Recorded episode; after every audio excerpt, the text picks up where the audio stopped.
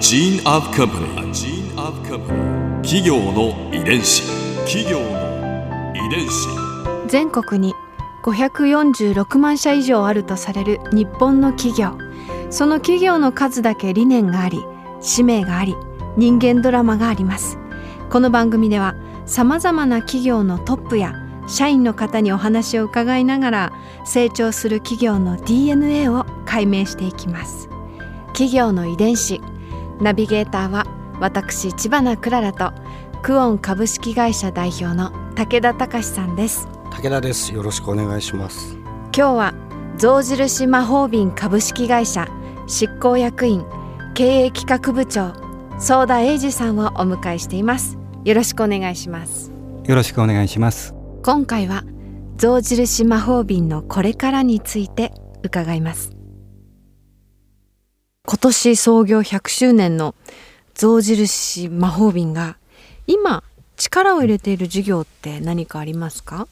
はい、うんまあ、現在ですねあの我々の売上の6割以上が、まあ、調理家電製品で構成されてるんですね。はい、であのその調理っていう、まあ、事業領域なんですけども、まあ、それをちょっと食という形で少し広く、まあ、捉えたいなというふうに思っています。また新しいですよ。はい、食として広く捉える。はい、というと具体的にまあ、あのこの分野調理家電製品の分野なんですけども、うん、あの炊飯ジャーとか、まあ、電気ポットとか、まあ、今の我々の主力商品なんですけども、うん、まあ、あのこちらの方やはり、まあ、特に国内ではですねやっぱその世帯数も減っていく。で、まあ、人口も減っていくと、で基本的にまあ一家に一台のものですから、まあ、ちょっと今後やはり需要が、まあ、じわじわと減っていくんじゃなかろうかなと。いうように予測してるんですね。はい。で、えー、そのままではどうしてもこう自利品になってしまいますので、まあ、一旦その調理っていう枠をちょっとあんまり意識することなくですね、うん、それをまあちょっと食という少し広い世界でまあ。ものづくりだけではなくって、うん、まあ見守りホットラインのようにですね、うん、こうサービスも組み合わせたような形で、まあ、何か事業展開できることがないのかなというふうに今考えているところです。具体的にどんな取り組みをしてらっしゃるんですか、はい。あの一つにはですね、はい、えー、2018年の10月にオープンする象印食堂というものがあります。食堂、はい、今年？今年です。へえ。これはどういった取り組みなんでしょうか？そうですね。あの、うん、背景としましては、うん、まあ2016年とまあ17年、まあ2年間にわたってですね、まあこちらはあの炊飯ジャーのプロモーションを目的としまして。えーまあ、東京と大阪で期間限定で、まあ、出店したんですが、それがあの、まあ、来場いただいたお客様からですねスコール好評だったと、まあ、いうことで、まあ、それを受けてじゃああの期間限定ではなく常設でも成立するんじゃないかなと、まあ、いうふうに考えた次第です。その食堂では何があるんですか、うん、やはりあの我々、えーまあ、炊飯ジャーがあ、まあ、売上の4割をまあ、占めますので、はい、まあ、炊飯ジャーを、まあ、しっかりプロモーションとしても訴求しながら、うん、まあ、それを使って、えー、炊いた美味しいご飯をですね、まあ、お客様にも提供していきたいと。食べたい。食べたいですけど。炊飯ジャーはでも一般的にどの家庭にもあるものじゃないですか？はい。まあそこはあのやはり、まあ、技術の方もまあ、どんどん進化していってますので、うん、まあ、従来に比べて、まあ、最新の炊飯ジャーっていうのは、まあ、よりご飯を美味しく、まあ、ご飯の持ってる本来の力を引き出す。あなるほど、まあ、炊飯ジャーにどんどん進化して。実際にこれあ美味しいじゃんっていうとやっぱり購買につながっていきますからね、うん、美味しいんですよね。まあ、あのご飯に関しましてはやっぱりあの日本人のあの主食で、はい、まあ、毎日食べるものですね。だからここにはやっぱりまあこだわりたいと、まあ、本当に美味しいご飯を食べたいという、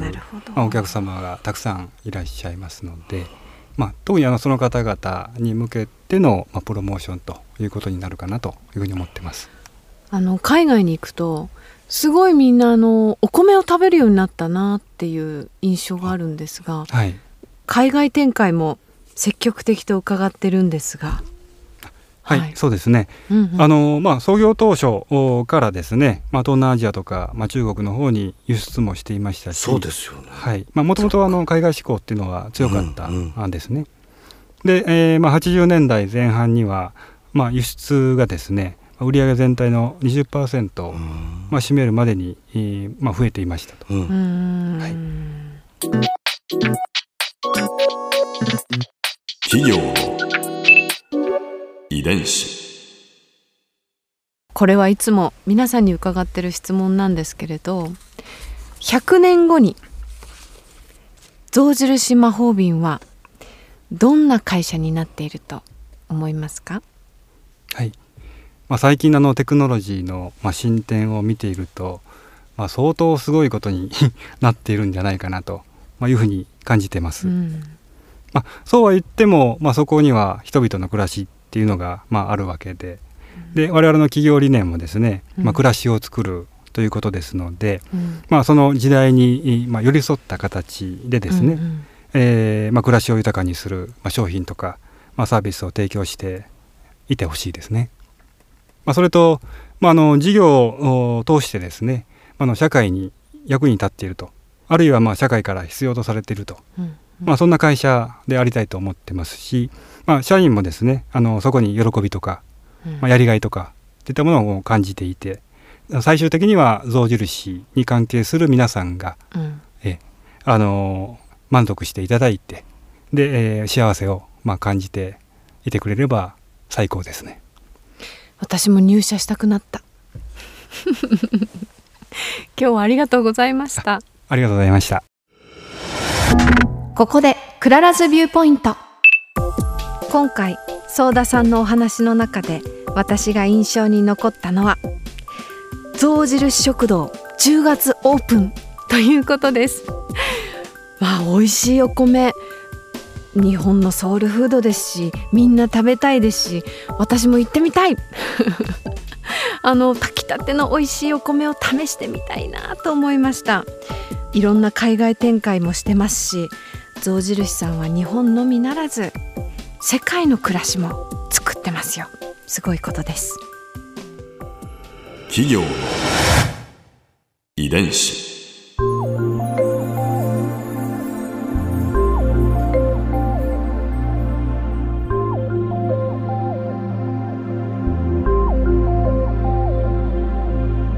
この番組はポッドキャストのほかスマートフォンタブレット向けアプリ JFN パークでも聞くことができます。お使いのアプリストアからダウンロードして企業の遺伝子のページにアクセスしてみてください。それでは来週もまたお会いしましょう。企業の遺伝子ナビゲーターは私千葉なクララとクオン株式会社代表の武田隆でした。